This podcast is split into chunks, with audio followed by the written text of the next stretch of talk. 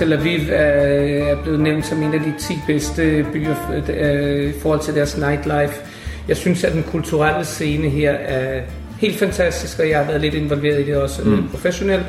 I sammenligning med, hvad der, i hvert fald hvad der foregår i København. Street food er bedste kvalitet, og jeg tror nok en af tingene også, at det, der er mange steder, der er god street food, men altså der kan du få der er mindre chance for at få dysenteria her end noget end de andre steder.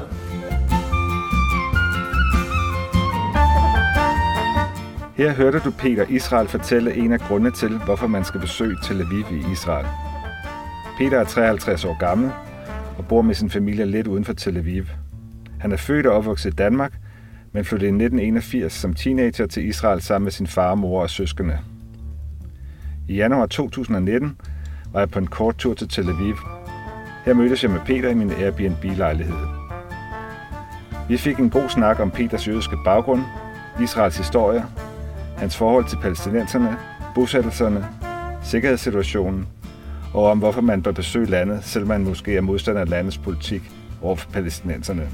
Hvis du overvejer at rejse til Israel, så lyt med her, og forhåbentlig bliver du lidt klogere på denne fantastiske, men også komplekse del af verdenen.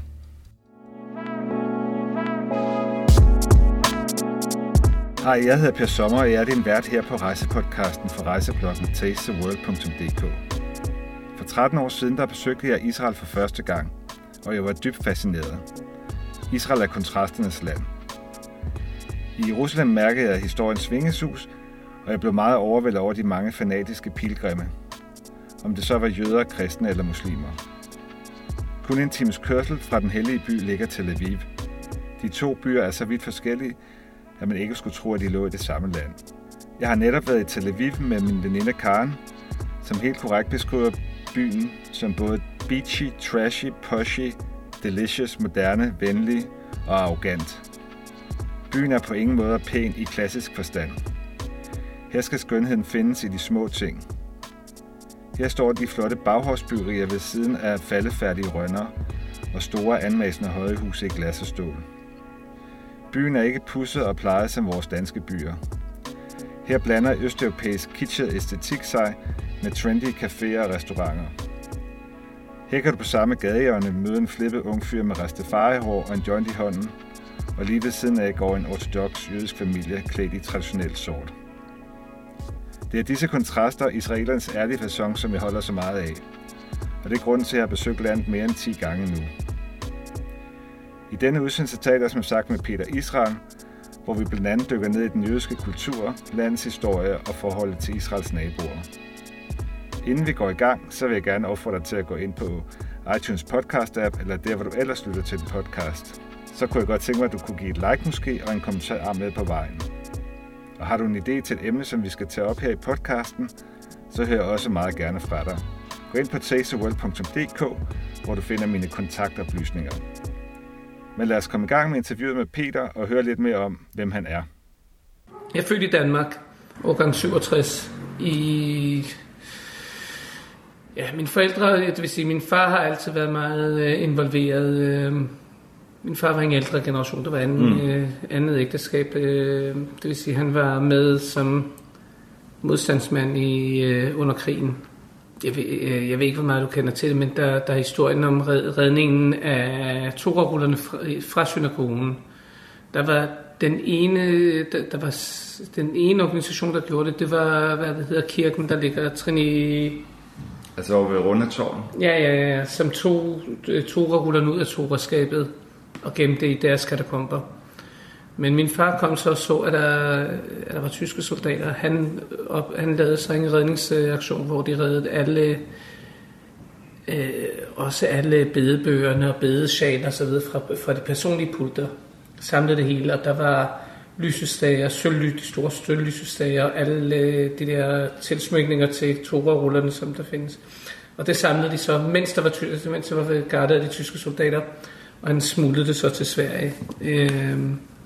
Og så senere, så var han nede her og kæmpe i 48, den samme gruppe sammen med Herbert Pundik og Bent Melcher. Og de var en gruppe af 9, der kom ned og kæmpede. Min far, han var i tankkorpset, det vil sige, han var en af de første i tankkorpset, fordi hans tank, det var, han plejede altid at sige, det er den, der stod, når vi kørte op til Jerusalem, så stod der op ved Latrun. Jeg ved ikke, om du kender nej. På vejen op til Jerusalem, der er jo hovedvejen der kører op, og så ligger der Latrun. Latrun, det var en gammel britisk politistation. Ja, der står sådan nogle tanks ud med motorvejen. Okay, ja. Og så er der en af de her tanks, der står oppe på, sådan, på et vandtårn, sat op på et vandtårn. Mm. Hver gang vi kørte op, så sagde han, det er min tank.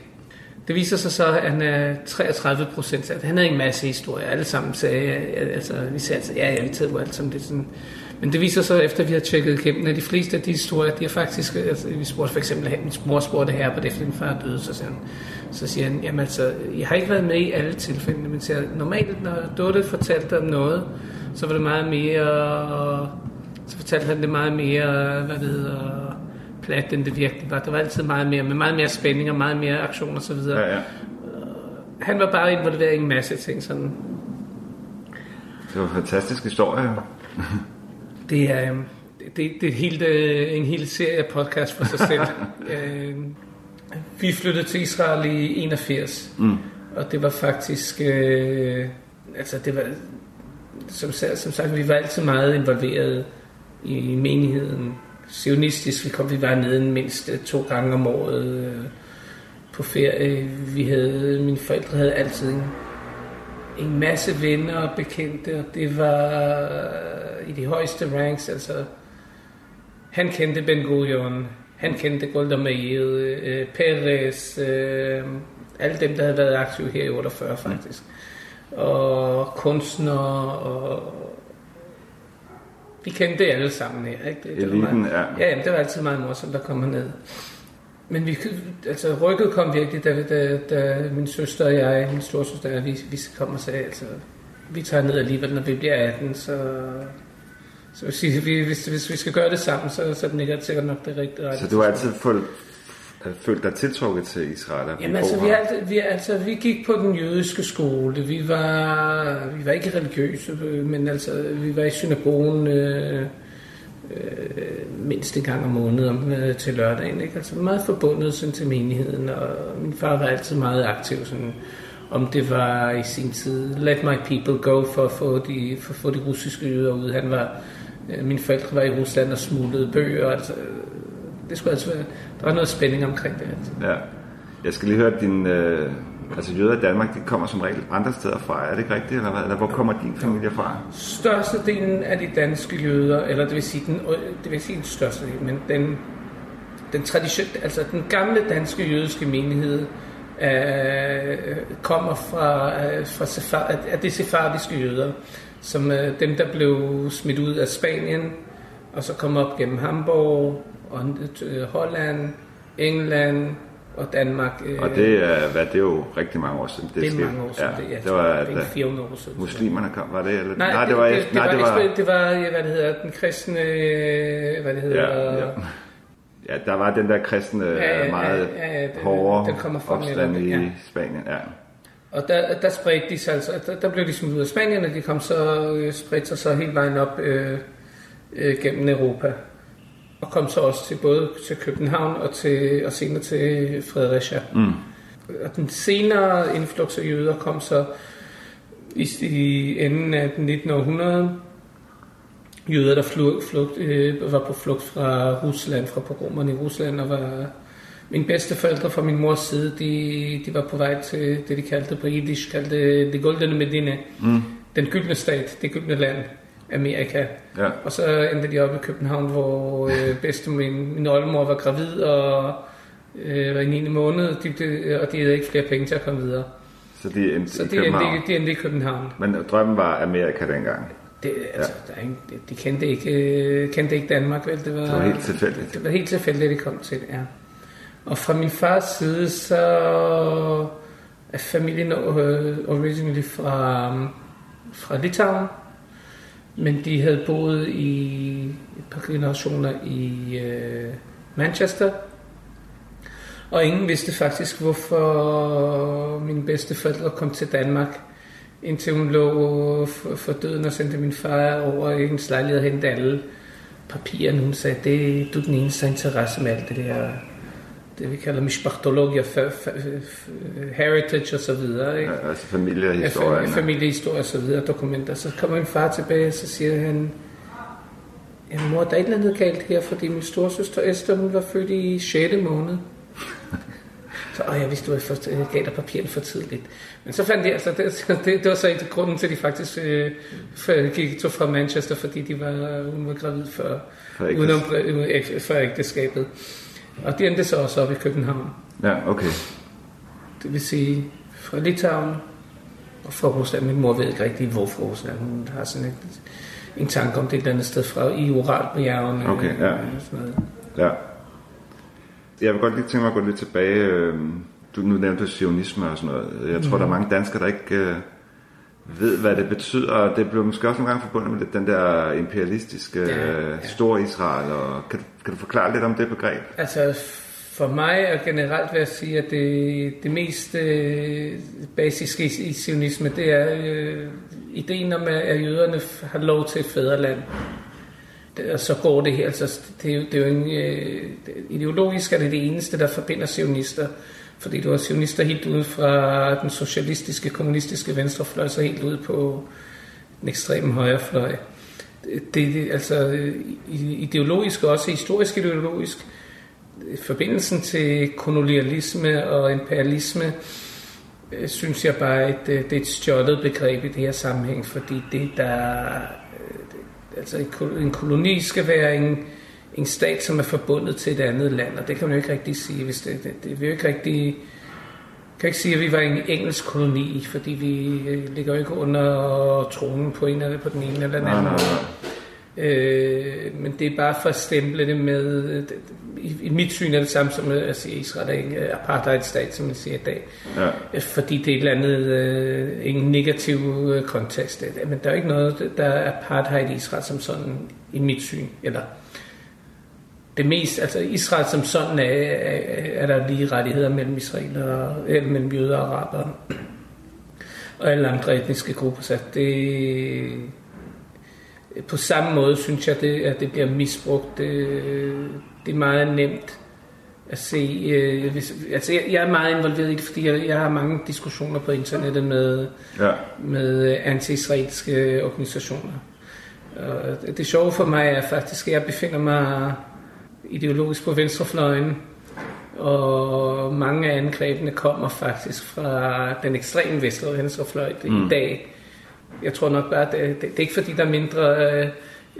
antisemitisme på højre, på den ekstreme højrefløj, men jeg tror bare, de sidder og fryder, så er der andre, der gør jobbet for dem i dag. Ja, ja.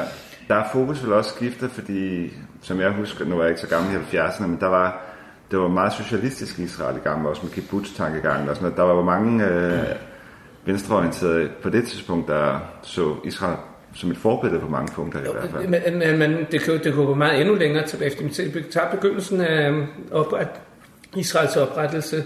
Der blev Israel støttet af Sovjetunionen. Efter 2. verdenskrig, der blev der indsamlet våben i Danmark, altså fra modstandsbevægelsen fra BOPA, den kommunistiske modstandsbevægelse, som blev indsamlet og blev sendt ned til at hjælpe med opstanden her. Israel har så selvfølgelig været...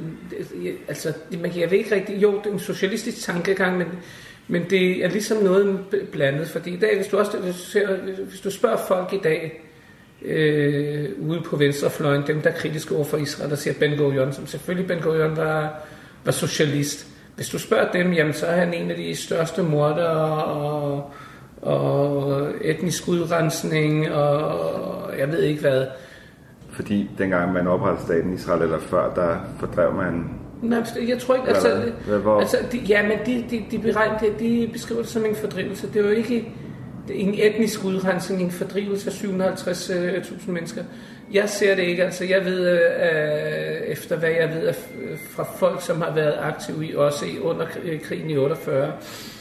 Jo, der var dem, der ideologisk syntes, at man skulle tage araberne og putte dem op på lastbiler og køre dem væk. Men det var ikke den gennemgående, og det var ikke statens ideologi, der lå bag det her. Man skal huske, at det arabiske samfund her i Israel på det tidspunkt de var og stadigvæk i dag er meget mere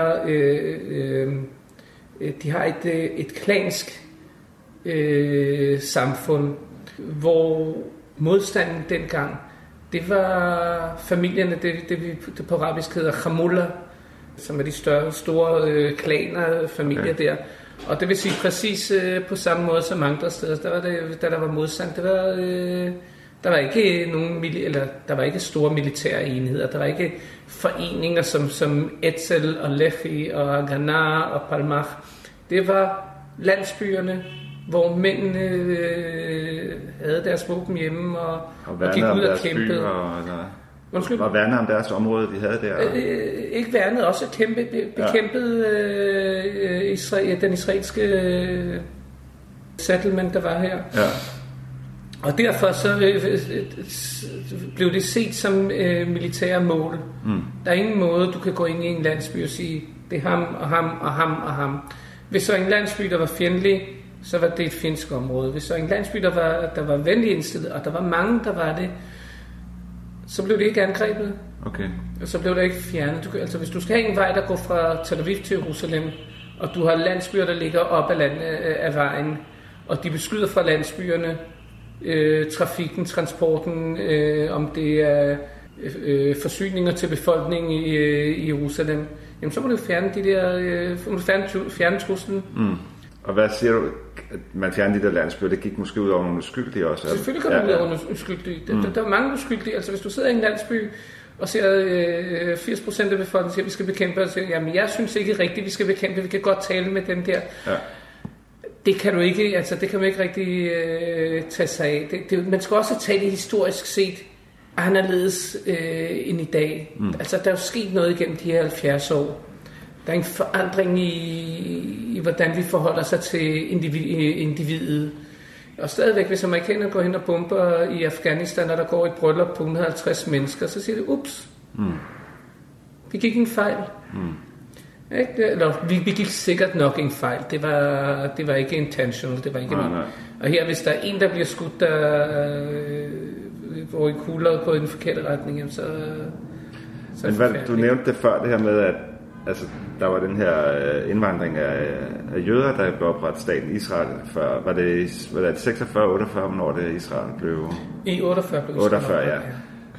Og det var faktisk ikke planen, man ville smide alle andre ud, men man ville ligesom integrere. Eller ja. Kan du forklare det? Jamen, altså, fordi jeg tror, mange danskere tror, at nu kom jøderne, og så skulle de bare være her, og de andre måtte smutte. Nej, men jeg tror ikke, altså selv hvis man læser Jabotinskys værker, som var helt klart, Jabotinsky taler om et stort Israel, hele Transjordan skal være Israel, fordi det var det Palæstina, som var det britiske mandat, og vi skal have det hele, og det er ham, der bliver set som den værste, altså højreorienterede ideologien bag Etzel og Lehi og Likud og så videre.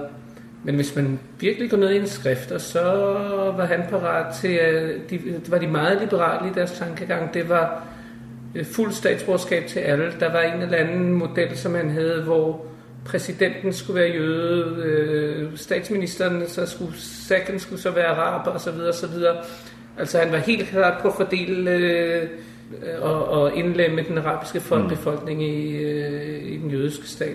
Hvis man læser Herzl, som selvfølgelig er meget influeret af kolonialismen i den dags kolonialisme og den vestlige eller europæiske verdens storhedsfornemmelse, men alligevel når han kommer og beskriver hvordan han ser det skal foregå her. Og hvem er Herzl? Herzl, han er den ideologiske forfader af Israel, eller af ideen Israel. Det var Herzl, der oprettede den første sionistiske kongres og skrev den her bog, som så var ideen om at jøder. Først og fremmest, ideen var, at jøder ikke har en fremtid i Europa. De kunne ikke leve i fred med mindre. De kunne ikke overleve som folk uden deres eget land, og det var jo efter Dreyfus-affæren i Frankrig, hvor der en højtstående officer blev beskyldt for forræderi og blev degraderet. Og det viser, at det bare alt sammen var falske anklager. Og der så han så, ideen var så, han sagde, ja, men i begyndelsen, da jøderne kom til Europa, der var de meget religiøse og holdt sig for sig selv. Og så kom emancipationen, og alle sammen blev meget en del af samfundet.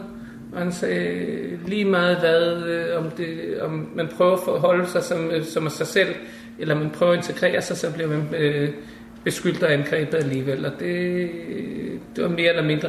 Han kom fra en meget ikke-religiøs familie. Han havde, altså det var ikke fordi, det var noget, han kom hjemmefra. Men han forstod, at der var den her fare, at jøderne ville altid være set på som en syndebuk for pesten og for økonomiske nedture og for korsfæstelsen, ja, det er lige meget. Vi har været skyldige, vi har været så skyldige for det hele. Ja. For ham var det jo ikke engang, altså han havde ikke den der religiøse tilknytning. Han var også parat til, at det kunne være i Uganda eller Alaska, der var andre tanker om forskellige andre forslag. Men selvfølgelig for at få en bredere konsensus, også mellem den religiøse befolkning og den ikke-religiøse, så altså Israel er jo helt klart det punkt, hvor vi også regnes som oprindelige beboere. Her historisk er vi tilknyttet om hele ideen der. Man kan også se, altså, hvordan angrebene på den sionistiske idé om altså, vores befindelse her i området. Angrebet er på at prøve at sige, at ja, men vi er ikke oprindelige, vi er ikke indigenous i området, fordi de Ashkenazi jøder kommer så fra Gaza-området. Bare det der med de der forskellige jødiske retninger, kan vi ikke lige prøve at få dem på plads? Altså, jeg tror, der er mange, der ikke ved... Ja, altså generelt taler man om Ashkenazi, om Sephardi og Mizrahi. Og så er der også Beta Israel, også? Så er der Beta Israel, jamen, det er en mindre gruppe, der er også, hvad de hedder... Så er der de jøder, som kom fra Amerika, sorte jøder, som overgik fra. Der er menigheder helt fra Bene Menashe fra Indien. Beta Israel, der er etiopierne. Men altså generelt, hvis man ser på de større grupper, så er det Ashkenazi, det er de europæiske jøder. Fra Østeuropa primært også, eller hvad? Det er primært fra Østeuropa, kommende fra Østeuropa. Ja. Men altså i dag, så er der... Sfardim, det er dem, der kom til Europa, til Spanien, og så blev smidt ud af Spanien ved inkvisitionen. Er det det, der er sephardiske jøder? Sephardiske jøder, ja. Sfarad, det er Spanien på hebraisk. Og så er der Mizrahi, det er alle dem, der kommer fra Østen. Mizrahi, det er Øst.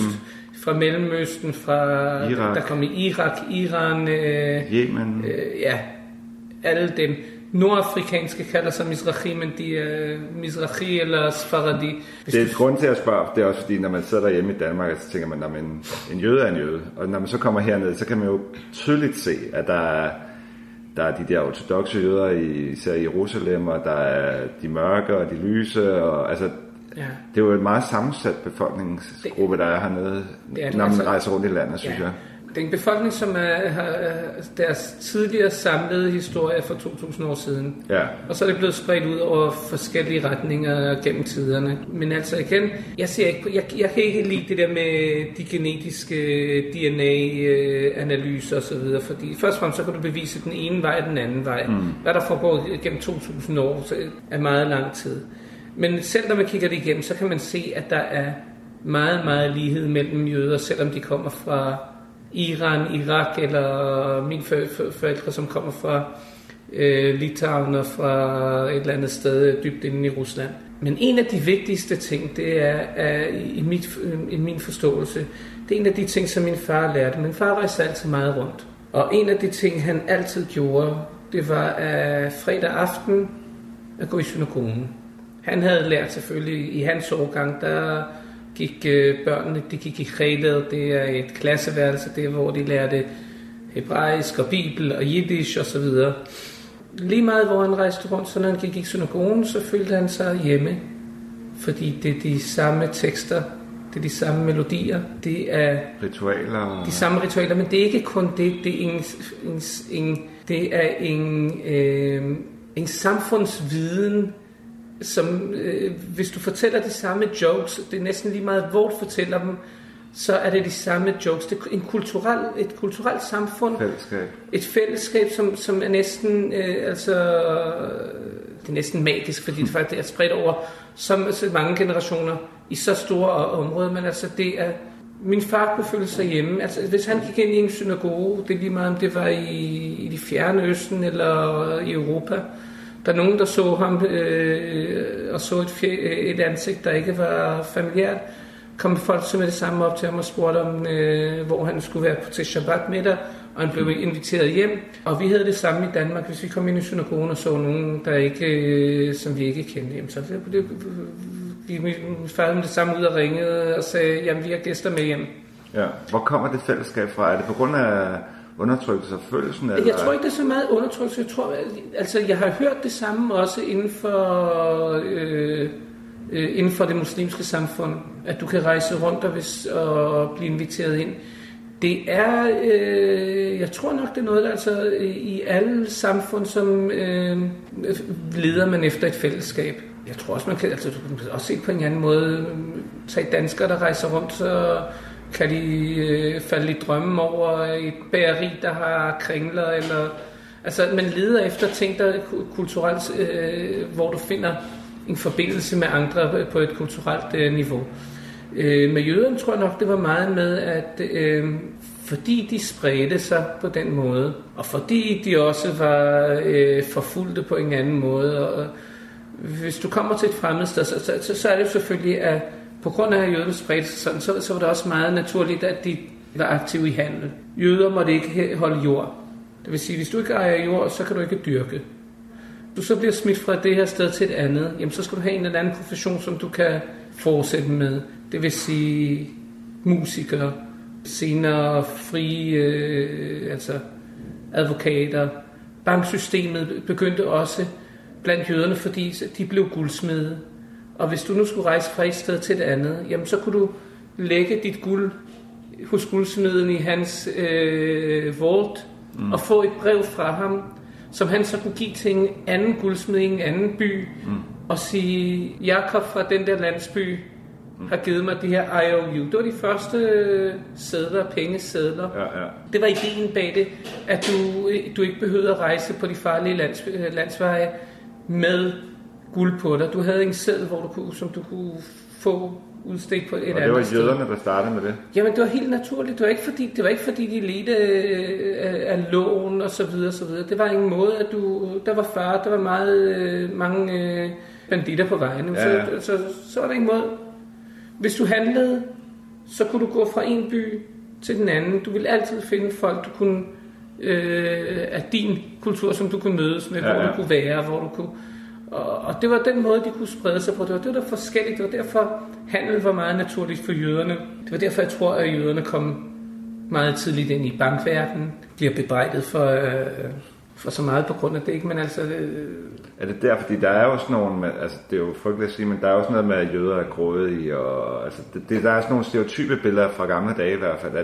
Er det der, det kommer fra? Og der er jo sådan nogle ord, man nogle gange... Ja. Altså, jeg tror nok, hvis man ser på det, hvis du ser gennem historien, så har du Shakespeare, som har en nedgørende beskrivelse af jøderne, Shylock, og det er jo noget, der ligger tilbage. Der er noget mystisk ved det, de der jøder, der holder sig for sig selv, og som en gang om året for en hel uge ikke går ud og kun spiser hjemme, og ingen kommer hjem til dem, osv. Hvad er det for en uge? I Pæsach, hvor man ikke må spise brød, okay, ja, så spiser man hjemme. Og så kommer alle de der historier, jamen det er jo sikkert nok, fordi de dræber kristne børn og bruger blodet til deres matzebrød og så videre. Det øjeblik, du har et lukket samfund, jamen så kommer der alle mulige historier frem. Det er meget naturligt. Og så ritualer også jo, og højtider. Og, ja. Påklædninger, hvis du ser påklædninger, det sjove ved mange af de der religiøse påklædninger er, at det faktisk ikke var noget, som jøderne gik med. Eller for eksempel, de blev tvunget til at gå med det, for at kunne blive, for folk kunne skue dem. Det var den gule stjerne. Den sorte dress, som de religiøse, ultrareligiøse går med, det var noget fra Østeuropa, som de blev påtvunget at gå på med, for at blive identificere dem som jøder. Det samme i Yemen for eksempel. de meget farverige dragter, som de går med. Det var som en klovnedragt. Det var for at gøre nar med dem. For eksempel Yemen, enhver mand... Nå, ja. Undskyld, der er bare snakket med. Jeg har håndværker inde i siden af. Jeg siger, enhver mand, som respekterer sig selv, går med et svær. Jøderne måtte ikke være svær. Okay. Det vil sige, i det samme, så tog du hans maskulinitet, og du puttede ham i en meget farverige dragter. De skulle udmødes, ja. Men så er der mange af de der kulturer, som så har taget det til sig, og gjort det til en del af deres kultur. Jeg kunne godt tænke mig lige at spørge dig, fordi jeg kan huske første gang, jeg mødte nogle israelere, jeg var backpacker, og så var jeg på Filippinerne. Jeg var først i Kina, og på det tidspunkt tror jeg faktisk ikke, at israelere måtte rejse i Kina. Det kan godt være, at du skal forkere. Jeg mødte i hvert fald ikke nogen. Og så oplevede jeg bare den her meget tillukkede kultur omkring israelere. Altså de sad i store grupper og spillede guitar, og man følte sig sådan lidt udelukket måske. Jeg tror også, de har kommet lige fra hæren måske, og sådan noget. Men jeg synes, det var... Jeg kan bare huske, det er da meget tydeligt med de israeler, der rejste ud i verden. Og... Det er meget forskelligt. På den ene side, så kan jeg se noget meget spændende og interessant ved, at jøder, som rejser ud i verden, mødes op et eller andet sted. Det kan jo godt... Altså, jeg tror ikke, at i de fleste tilfælde vil de acceptere enhver anden ind i den her gruppe. Mm. Men det er meget svært, når man kommer udefra, også specielt fra en dansk kultur, hvor man ikke presser på. You don't push yourself on others. Der kan det godt være, at det kan virke lidt... Hvad mener du med det, at man ikke presser på? Eller israeler gør det? Ikke presser på dem. You wouldn't push yourself. Altså, hvis en israeler ville ikke have noget problem ved at gå hen og sætte sig ned ved nogle fremmede og begynde at snakke med dem. Danskere er lidt mere tilbageholdende. Jeg har også rejst rundt, altså jeg er lidt specielt ikke efter israelerne, fordi dem havde jeg haft nok af her. Ikke? Dem, jeg skulle have noget luft. Jeg tror også, mange israeler holder sammen, fordi flere af dem føler sig ikke comfortable med engelsk. De har det nemmere ved at sidde og snakke hebraisk med hinanden og så videre. Der er styrke i mængderne, men du har det faktisk det samme, det er bare mindre mærket. Hvis du ser for eksempel steder i Europa, hvor tyskerne holder sig for sig selv, eller det er specielle... steder, hvor der er stor turisme fra, enten er det Tyskland, det eneste, du har russerne, der gør det mange steder, men der bliver det altså, der lægger man måske mindre mærke til det. Amerikanerne holder sig for meget til for sig selv, når de rejser rundt, også som backpackers. Ja, sidste gang jeg var her, der mødte jeg også en israeler, han sagde, at det må du give mig ret eller afvise det, men at der er måske også en skepsis nogle gange blandt israeler, at man er får man nu skæld ud, fordi man er israeler, eller at der er noget politisk, og det er der også, altså, man holder det lav profil? Og... Det har også... jeg har aldrig holdt lav profil, med, hverken som jøde eller som israeler. Jeg synes ikke, jeg har noget at skamme mig over. Det har da også bragt mig i nogle problematiske situationer. Jeg arbejdede i Paris, og i sikkerhed i lufthavnen. Jeg skulle lave sikkerhed for en gruppe... libanesiske sportsmænd til The Special Olympics, og hun ville, lederen for den her gruppe, hun ville helt decideret ikke tale med mig, fordi jeg var repræsentant ved det, jeg hed Israel, mit efternavn var Israel. Det var nok, jeg var jøde, altså det var ikke en israelsk security, der var israeler, der arbejdede i den her sikkerhedsfirma, men det var ikke et israelsk firma som sådan. Men det var nok til at sige, at hun ikke ville tale med os, fordi vi på det tidspunkt, der sad den israelske her i Libanon. Jamen, det, altså, hvis der havde et så stort Israel, at du blev ramt af det personligt. Jamen, altså, jeg ser bare på den anden måde, hvis man går hen og bebrejder enhver araber eller muslim for at være del af ISIS eller sådan noget, jamen, så bliver man jo... Dem kaldt ud som islamofob, ikke? Ja. Jeg vil regne med at sige det samme her. Jeg forstår det da godt, altså hvis... jeg forstår godt hendes personlige følelser. Mm. Men jeg synes, jeg var professionel nok til at kunne lægge dem til side, ikke? Ja. Og handle professionelt. Hun manglede det lidt. Jeg kan godt tænke mig lige at skifte flere. Du talte det med at push forward. Jeg ved, der er et ord på hebraisk, der er chutzpah. Ja. Og det er noget, jeg synes, der var en, der fortalte mig dernede sidst. Jeg mødte sammen her i Israelland sidst, da vi stod rundt. Og så spurgte vi, om vi kom op og besøg der på kontoret, spurgte vi så om. Så sådan, det skulle du ikke spørge om. Du skulle bare have rutspatienser. Du skulle bare møde op. Du kommer bare. Ja. Der er sådan en eller anden særlig meget direktehed, man oplever, når man kommer ned som dansker. Vi var også en gang på restaurant nede, og så hvor dem kan have, må jeg få 3 forretter i stedet for, siger han bare, you can have 1,000. Du ved, det er sådan meget, og det er sådan noget, du ikke oplever i Danmark, ja. Altså, som, jeg elsker det, men det kan godt blive virkelig lidt groft måske, første gang man oplever det som dansker, eller den der meget, der er ikke alle de der pussenusseord. Og... Ja, jamen altså, jeg vil sige det på en anden måde, jeg kunne godt lide den her åbenhed i Israel, altså jeg nød det meget, fordi for eksempel, jeg kom hertil, som 14-årig. Det var så nemt for mig at skabe nye venner. Mm. Fordi der var ingen, der holdt sig tilbage. Altså, det var med det samme at komme over og spørge mig. Og, ja, nu er det også mere interessant. En, der kommer fra Danmark, end en, der kommer fra Rusland. Der var mange russere og så videre. Ikke? Så jeg var mere unik i det her. Hvad selvfølgelig gør det nemmere. Ikke? Men altså, folk var interesseret i at høre. De presser på, de holder sig ikke tilbage. Altså, mange gange vil sige... I dansk kultur vil sige, der er ting, man ikke spørger om. Der er ting, man ikke nævner. Her kan du sidde og få næsten ens... altså, folk åbner sig op meget hurtigere, meget mere åbne. Så man kan tale om alt i Israel. Ja. Holocaust, you name it, alt. Ja. Ja. Ja. Ja.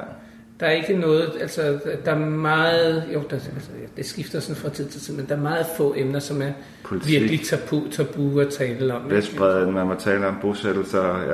Ja, der er ikke nogen ømme. Jamen, det kommer også med en pris, fordi så har du med det samme folk, som bliver meget, som reagerer meget hårdt mod, hvis de har modsatte idéer, ikke? Mm. Men det er en del af prisen. Det foregår også i Danmark som sådan. Men altså... der vil jeg nok sige, at der er ingen åbenhed. Nogle gange er det sådan, så du også siger, du skal også sætte grænserne. Ikke? Vi havde det meget morsomt. Vi flyttede ind i et nyt... Vi flyttede for 12-13 år siden til en landsby, Kadima der. Naboerne over for vores store datter var ven med deres datter. Og på et eller andet tidspunkt, så siger min kone til mig, det er meget mærkeligt for manden der. Han kan komme ind om morgenen, ikke engang bank på døren, til det bedste tilfælde bank på døren, sætter sig ned, så man kan få en kop kaffe, og tager avisen, sidder og læser avisen. Og det er ligesom, altså... Det var noget lidt unaturligt, men altså, vi havde et meget åbent, hvis det var børnene, i alle husene, børnene løb frem og tilbage, og vi havde... Man ringer ikke på forhånd. Nej, altså jeg kunne huske, jeg kom til Danmark der efter hæren, og så jeg arbejdede i lufthavnen, og så var der en pige, jeg ville se lidt mere, og så ringer jeg op til hende og siger, måske kan vi mødes til en kop kaffe, så siger hun, ja, jeg går lige hen og henter kalenderen, så sagde jeg, nej, hvad er kalenderen? Jeg tænkte på nu. Ja. Og det er noget, man ikke... Altså, det er noget af det, der gør det tungere i Danmark, ikke? Mm. Altså, her der ringer du op til nogen og siger, hvad laver du? Jeg kommer forbi. Mm. Jeg er på vej. Men er det ikke også... Jeg lagde bare mærke til, da jeg skulle lave den her aftale med dig, at jeg vil jo gerne have set dig alt muligt, hvad skal vi tale om, og hvornår, og hvordan, og du siger... Ring bare, når du er her, og sådan noget. Altså det, for mig var det også en lidt uddannelse, det der. Det finder vi ud af hen ad vejen. Og at den opfatter lidt din attitude i hvert fald, da vi kommunikerede sammen inden det interview. Ja. At det er heller ikke så dansk. Det er sådan meget... Det skal sgu nok gå. Vi mødes, når altså, det lykkes. Men jeg tror nok, altså... Man taler meget om i dag det der med Israel som startup nation, for eksempel. Mm. En af de ting, som jeg synes er meget interessant her, det er jo... Det er lidt op i samme allé. Det er det der med at... Folk tager chancer, og så falder du, og så rejser du dig op, og så børster du af, og så fortsætter du videre. Og hvor kommer det fra? Ved du det? Jamen, jeg tror nok, det er en af de ting, der med, you don't have other choice. Mm. Altså, man skal fortsætte videre, der er ikke noget, okay, så falder du, så skal du videre. I Danmark har du altid, først og fremmest i Danmark har du altid et system, du kan falde bag, da du et sikkerhedssystem. Du kan altid falde tilbage på sikkerhedssystemet. Ja, det kan aldrig være. Som på den ene side skulle være noget, der skulle, skulle gøre, at du kan tage større chancer. Men netop tror jeg nok, i det danske samfund, det er noget, der gør det meget behageligt. Altså okay, så behøver vi ikke så meget, altså så kan vi godt skrue lidt ned. Forskellen er ikke så stor, om vi laver noget, end om vi ikke laver. Der er ikke den der brændende platform på samme måde, vel? Ja. Det går aldrig helt galt. Det går aldrig helt galt. Og her, når du ved, det kan gå helt galt, jamen, så har du ikke en chance for at stoppe og holde op og stoppe. Jeg kunne godt tænke mig lige at spørge om noget andet, også det er igen den israelske folkesjæl. Jeg var nede for et par år siden med en veninde, og så var vi på markedet i Jerusalem, og så mistede hun sin pung. Og så gik vi ned på politistationen, og hun var bare mega sur, hende der politibetjenten. Og så har jeg siden læst om det her begreb, det hedder Sabra, tror jeg. Det er noget med en kaktusblå. Og det inden vi gik derfra, så sad hun faktisk og græd, hende der politibetjenten, fordi du ved, der var først den der lidt kølige afvisning, og så var det bare, hun var jo lige ved at blive inviteret hjem til hende. Det var også det, du taler om. Fra... Ja, altså jeg tror nok, at det altså... det virker også lidt østeuropæisk nogle gange, du ved, den der... No. Jeg tror nok, det der med... Altså, en af de ting, der skete her i begyndelsen af staten, det var jo, at der kom folk fra de her meget lukkede jødiske samfund i Østeuropa. Det var i størstedelen i begyndelsen, var det østeuropæere, selvom der også var sionismen i Nordafrika allerede, og i Yemen, der var mange, der kom tidligt, men altså de store tal kom fra Østeuropa, hvor pogromerne stod på. Og det var ligesom, at de skulle distancere sig fra den der modellen af diaspora Jew, den jøden, der altid, jøden, der altid bukker i vinden, altid går med hovedet lidt bukket. Det var heller ikke naturligt, det der med jøder, der skulle arbejde på markerne. Du skulle opbygge en ny model for en jøde som en stolt jordarbejder, murmester. Det var lidt ala den der socialistiske ideal af hvem af de stærke mennesker. Men du skulle virkelig lære et folk, som kom fra... små russiske og polske landsbyer at tage våben i hånden og forsvare sig selv. Det var noget, der var meget unaturligt. Altså, jeg tænkte, en jødisk soldat? Jeg husker, min far plejede at sige normalt, at det altid gjorde ham meget glad, da han kom herned og så, at det begyndte at blive et normalt samfund. Fordi når han kom til Tel Aviv, jeg snakker om 48, der var der selv jødiske ludere. Ikke? Der var 20 knægter og lud. Jeg havde det hele, ikke? Altså, det var et normalt samfund, hvor man har alle... og det der med Sabra, det var ham der, den der meget stærke, modige, ud at arbejde på markerne og om natten som et gevær på vagt rundt om. Og den der beskrivelse som Sabra, som er sabresfrugten der med, som stikker udenpå og så meget er sød indeni, det ligesom det blev brugt sådan på vis, altså på den ene side er de meget hårde og hårdt arbejdende, og på den anden side har de det bløde hjerte. Og det er vist nok meget rigtigt, at man møder det meget her. Jeg kan huske, de tilfælde, vi kørte, vi var nede på ferie en gang, det må være sidst i 70'erne, vi havde lejet en bil og var kommet til Tiberias, og så kørte vi ind på en tankstation, og batteriet var gået. Og så kommer der en mand over og siger, hvad har I brug for? Så siger han, no problem, går hen til sin bil, hiver et spær batteri ud af bagagen, giver det til os, og så siger han, her er mit telefonnummer. Når jeg kommer forbi her næste gang, så ringer op, så bringer jeg det tilbage. Den åbenhed og den hjælpsomhed, som du finder her, tror jeg nok er meget svært at finde andre steder. Ja. Og det er måske også derfor, det kommer lidt bag på os danskere, når vi kommer herned, ikke også? Altså det er både den der lidt kontante facon, men også...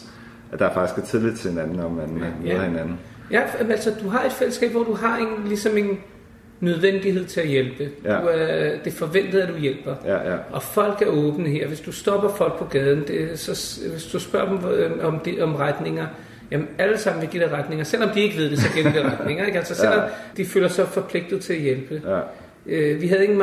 Jeg havde for et par år siden, det var tilbage i Danmark, og så havde jeg et møde med mine klassekammerater. Jeg gik på den jødiske skole. En af pigerne, hendes far var israeler, og mor var dansker. Og så vi talte der om de der ting, og så gav hun faktisk et eksempel om Danmark, hvor hun sagde, hvor hun forklarede, at danskere, altså hvis du sidder her på en bus eller på et tog.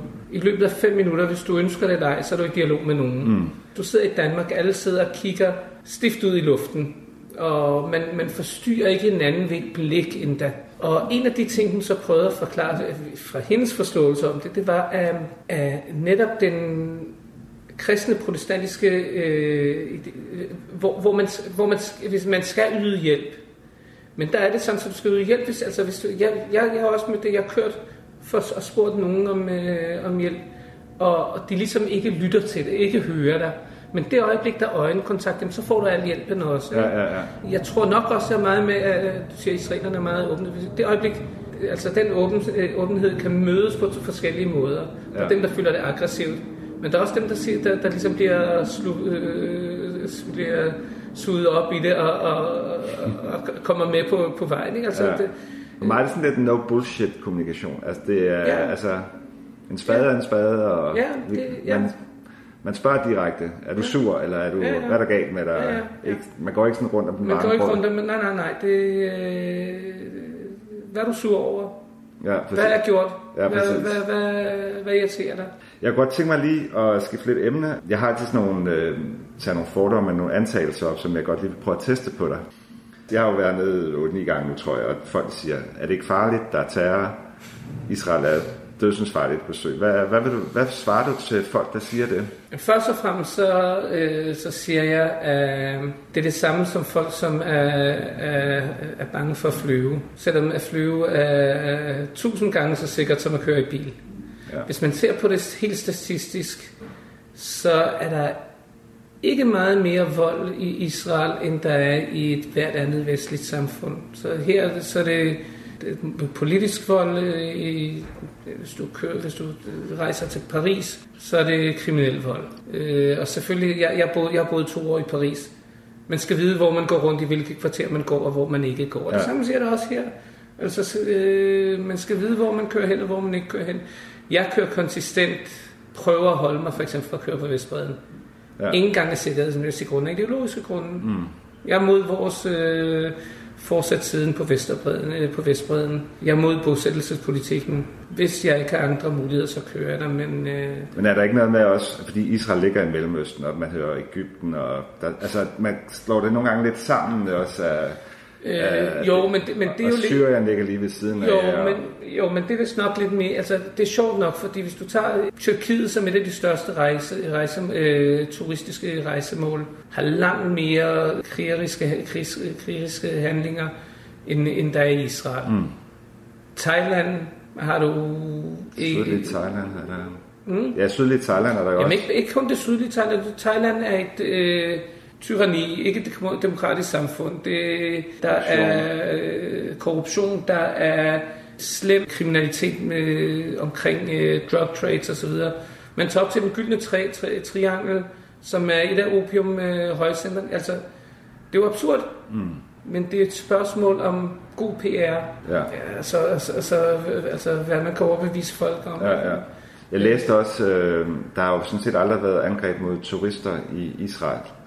Hvor der for eksempel i Egypten, der er det jo godt i benhård efter turister. Ja. Altså direkte jo efter turisme, tror jeg nok, det er rigtigt. Der har ikke været rigtigt, altså der har ikke været angreb mod hoteller, som er fremmede turister som mål. Det er sandt. Jeg tror heller ikke, generelt altså det er meget farligere. Der er meget større chance for at blive dræbt i trafikken her, end af terrorisme. Ja. Godt. Det næste udsagn eller fordom her, det er, at jeg har også nogle venner, der ikke vil besøge Israel, fordi de synes, det er politisk ukorrekt, at man ligesom støtter politikken omkring bosættelser og annekteringer af forskellige områder. Først og fremmest, så vil jeg sige, at enhver en har lov til at gøre, hvad han vil. Og hvis der er nogen, der holder sig fra at rejse til Israel på grund af det, jamen så er det også i orden. Jeg kan forstå det. Altså jeg kan forstå det i den sans, at jeg synes, at enhver en skal gøre, hvad han synes, der er korrekt.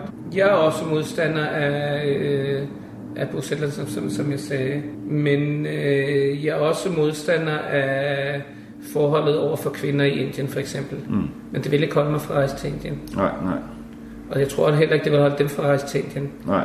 Jeg tror heller ikke, at hvis de havde et godt rejsemål i Filippinerne, så ville de ikke tænke så meget på, at Duterte udtalte sig, at alle, der handler med narkotika, kan godt skydes i gaderne, og homoseksuelle, de skal også bare hænge sig, hans forhold til kvinder. Det lægger man lidt til siden, og jeg synes, det er meget langt værre end noget, der foregår her. Men det vil vel altid være en personlig grænse, man skal sætte? Jeg synes, det er helt klart. Jeg synes, det er lidt. Altså, jeg vil sige det mere korrekt, hvis folk kom og undersøgte situationen. Ja. De facto ikke kun det, de læser i aviserne, fordi det. Jeg tror, altså et af problemerne, tror jeg nok, er, at hvis man ser forholdene til antallet af journalister, der befinder sig her. I Danmark beklager pro-palæstinenserne, at der intet bliver berettet herfra. Der er ingen konflikt, der er så tæt supervised og kontrolleret og rapporteret som konflikten her. Mm. Altså, jeg synes, det er helt skørt, der inden for de sidste 20 år er der over 500.000 mennesker dræbt i Syrien. Og jeg tror nok, at sætte med det som data, så tror jeg nok, der er lige så meget rapportage om, hvad der foregår hernede, end lige 200 kilometer nordpå her. Ja, præcis. Og det er jo skørt. Men vil du give kritikerne ret i, at man støtter bosættelserne ved at besøge Israel? Jeg tror, man støtter bosættelserne ved at besøge bosættelserne. Ja, men ikke ved at besøge landet. Ikke ved at besøge selve landet. Altså, jeg synes, man kan jo tage rundt her. Du kan tage rundt. Det ville være det samme som at sige, at jeg støtter bosættelsen, fordi jeg bor i Israel. Men det gør jeg ikke. nej. Jeg tager ikke til bosættelserne. Derimod så tager jeg til nogle arabiske byer og landsbyer og køber ind. Også fordi det er billigere, men også fordi jeg kan lide deres mad, ikke? Ja. For gode varer. Og jeg synes ikke, jeg har ikke noget problem. Jeg støtter deres økonomi. Ja. Men jeg synes også, nu har jeg også, jeg har for mange år været i Syrien, jeg har også været i Jordan og Beirut, eller Libanon og Egypten og sådan noget.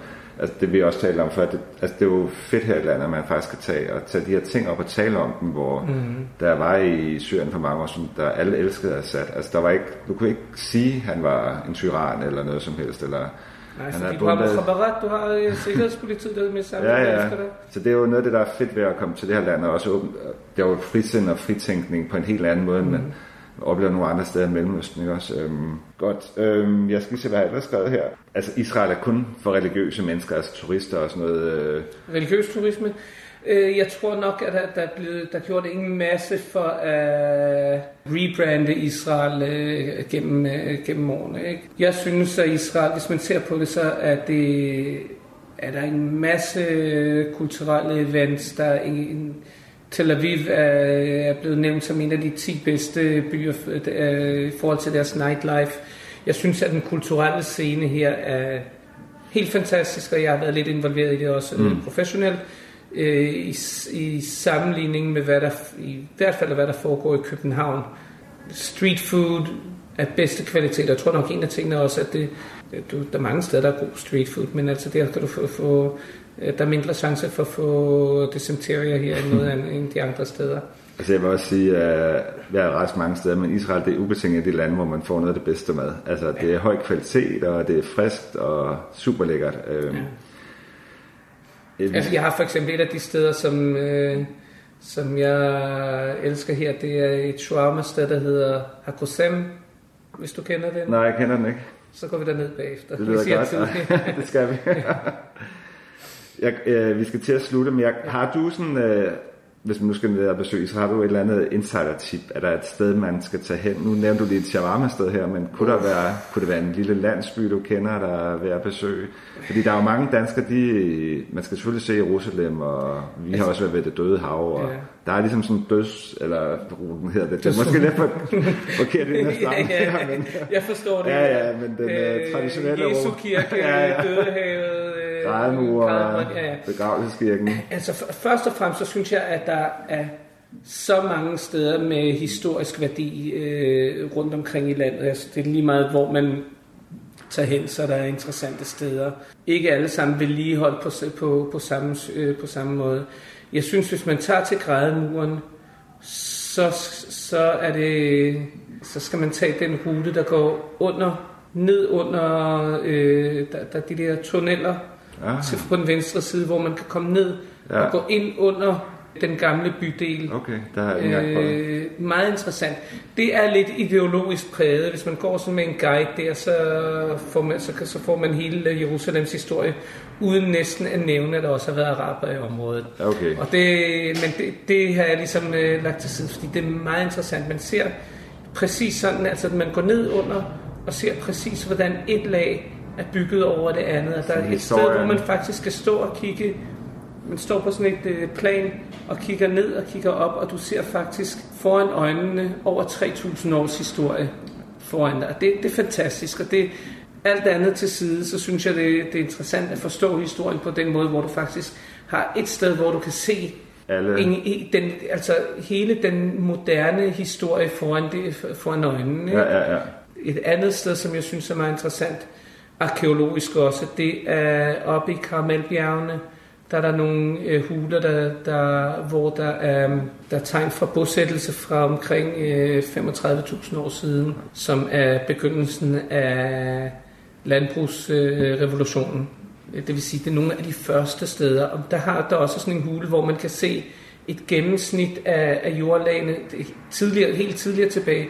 Men det giver et meget godt blik på hvad historien er faktisk i det længere syn, og hvorfor det her område har været så centralt for verdenshistorien. Det er forbindelsen mellem Afrika og Europa og Asien. Hele den der beliggenheden har gjort, at det her sted har været meget vigtigt.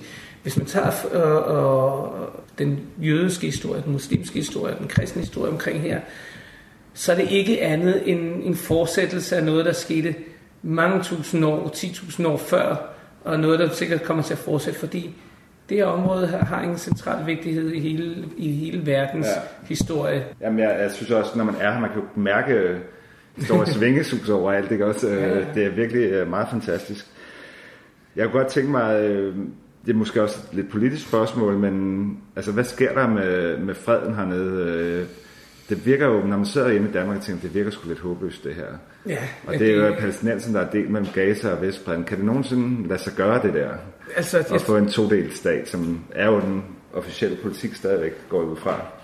Ja, altså, der vil jeg nok sige, der vil nok sætte et minus for vores regering. Vores regerings officielle politik er ikke på dette tidspunkt en tostatsløsning. Det er en udtalelse. Det er præcis på samme måde, som vi siger, at palæstinenserne eller araberne siger et på arabisk og et andet på engelsk. Der vil jeg sige, at Bibi Netanyahu, eller det hele taget vores regering i alle tider, har også været meget dygtig til at sige en ting til Vesten og en anden ting til den befolkning inden.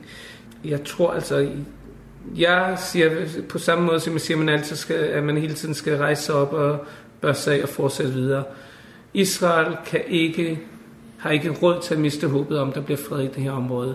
Ideen om, at der kan på en eller anden måde komme en anden løsning, som kan udskifte den her ideen om tostatsløsning. Jeg kan ikke se noget relevant. Jeg synes, det ikke bliver den her regering, om det ikke bliver den næste, så bliver det regeringen efter, der kommer til at være et skift igen. Ja. For sådan ligger tingene, at det bliver det nødt til. Jeg håber bare, at det kommer så hurtigt som muligt, så det bliver spildt så lidt blod som muligt på begge sider. Ja, jeg har håbet, fordi jeg kan ikke se nogen anden mulighed. Jeg kan se komplikationerne også på den anden side. Nogle af de ting, som for eksempel man hører i Danmark, at Israel har lukket for elektriciteten til Gaza, Israel har lukket for vandet til Gaza. Den morsomme eller den triste ting er faktisk, dem der lukker for elektriciteten og vandet til Gaza, det er Abu Abbas og Palestinian Authority. Okay. Mange af de ting, vi hører i udlandet, der sker mod Gaza for eksempel, kommer fra interne magtkampe mellem Hamas og Fatah. Alt, der kommer til at ske her med hensyn til fred eller forhandling osv., vi er kun én spiller i det her spil. Den anden spiller palæstinenserne, og lige så splittet som vores politiske system er, at deres politiske system endnu mere splittet. Vi er jo også influeret af alt, hvad der foregår på det geopolitiske plan, om du kun ser Mellemøsten, eller om du ser et bredere billede, og ser verdensplan, ser Amerika og Rusland og Iran, og Shia med Iran i spidsen, og Sunna med Saudi-Arabien i spidsen, og vi er bare en del af det her store... Der er mange spillere, ja. Ikke? Altså, jeg var også i Ramallah sidste år faktisk, for første gang. Jeg har været i Bethlehem og Hebron også. Og jeg oplevede også meget... For det første, palæstinenser er jo heller ikke palæstinenser, fandt jeg ud. Der er jo både kristne og muslimer og alle mulige druser og hvad ved jeg. Og så var det jo også lidt... altså, parlamentet har været lukket i flere år, kunne jeg forstå, i Ramallah. Altså, man oplevede også den der splittelse internt. Plus det andet, jeg talte med nogle af dem derovre, det var, at der er mange... Altså, araberne støtter jo heller ikke vildt meget palæstinenser. Der er jo et eller andet... Det er jo, på den måde er det jo et folkefærd, der... Altså, Jordan og Egypten er jo heller ikke vild med at åbne op ind til Gaza, vel? Altså, der er masser af dagsordner, der kører der. Der er masser af dagsordner, og der er mange komplikationer, der er mange dagsordner. Vi kan bebrejde den anden side for en masse ting. Jeg synes først og fremmest, at vi skal koncentrere os om at se. Lad os sige det på den her måde. Jeg har studeret økonomi, og en af de felter, som jeg synes er meget interessante, er teorier omkring det, der hedder game theory. Og hvis man så kigger på det, så siger jeg, okay, jeg har faktisk kun indflydelse på, hvad jeg gør på min side. Jeg kan anerkende de ting på den anden side, men jeg kan kun bestemme, hvad jeg gør. Og ud fra det syn, så anerkender jeg alle problemerne på den anden side, og det store spil, både regionale og verdensplan osv., vi er kun ikke brik i hele det her spil. Hvis vores mål er at nå fred, så skal vi sætte det som et mål på dagsordenen. Hvis vi ikke promoverer det, hvis vi ikke skubber det frem, så kommer det ikke til at ske. Vi skal tage roret i vores hænder, og så er det os, der kan styre, hvor det skal hen. Der er ikke noget vakuum. Hvis vi ikke gør det, så gør nogle andre det. Så kommer amerikanerne med deres plan, så kommer europæerne med en plan, så kommer Saudi-Arabien med en plan. Iran. Ja, det bliver that will be the day. Ja. Deres plan er nok lidt anderledes, men jeg siger, jeg forventer af vores regering, at de skal gøre noget proaktivt, eller meddele, at de har en anden plan. Hvad tænker du, den plan er nu? Er det det store Israel her med at tage hele Vestbreden? Og altså, det store Israel er jo ifølge definitionerne er lidt forskellige. Fordi store Israel i den bibelske sans, det er fra Nilen og helt op til Eufrat og Tigris. I det historiske syn, så er der tale om Israel og Jordan. Det er det, Jabotinsky talte om Two Banks of the Jordan River. I den nyere historiske sans, så det annekterer Vestbreden og Gaza. Jeg kan ikke rigtig se nogen måde, hvor en stat, som at du kan opfylde det jeg kalder det sionistiske mål, det er, at du har en jødisk stat, som er, hvor vi er ansvarlige for vores egen skæbne, og så gør det til et som de bliver sagt populistisk her. Enten så må du holde op med at være en jødisk stat, eller også må du holde op med at være en demokratisk stat. Du kan ikke have begge, hvis du annekterer, hvis du laver en stat mellem Jordan og havet. Fordi befolkningen kommer til at være mere eller mindre 50-50 splittet. Ja, og hvad er det nu? Det er 20%? Altså, lige der er 20%, der er 20% araber eller ikke jøder inden for Israel. Som vokser, ikke også, eller hvad? Det har været mere eller mindre det samme siden 48. Okay. Det ligger omkring de samme tal. Og jeg synes, det kommer til at vokse lidt. Jamen altså, jeg ved bare, nogle af de der amerikanske jøder, der flytter over, som er ret sådan hardcore, de er jo enormt bange for at det der med, at araberne får flere og flere børn. Og ja, men altså, jøderne, altså, min kone er også meget bekymret over de ultraortodokse, som får flere og flere børn, og det her bliver til en jødisk sharia-stat. Det skræmmer der også mig. Det skræmmer der mere end araberne tårer. Der er mange ting, der skræmmer mig, men altså, det er ikke det, der skal lede mig. Jeg siger, hvis du skaber et, jo højere du bringer undervisning, og jo bedre økonomiske situation du får, jamen, så sætter fødselstallene sig ned på et lavere eller på et mere acceptabelt niveau. Jeg tror, det største problem er, at alle sammen får alt for mange børn her. Der bliver alt for stor folkeudvikling her. Vi kommer til at tabe naturen omkring os. Vi har ikke nok ressourcer, og så videre, så videre. Så kommer der en situation, hvor jo mere pres der er, der er dem, der siger, at selve konflikten her i området, for eksempel, er en konflikt over ressourcer. Ja.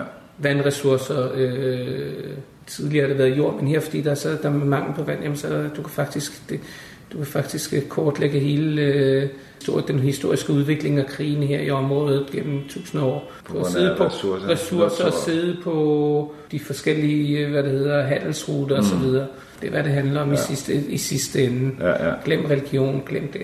Det er et mindre point. Det er bare en premise. Det. Godt. Jeg tror heller, vi må slutte nu. Det er super spændende. Og det kan være, vi skulle tage tråden op en anden gang, når jeg kommer tilbage. Glæde, Men tusind tak, fordi du kom. Det har været rigtig spændende. Ja, lige måde.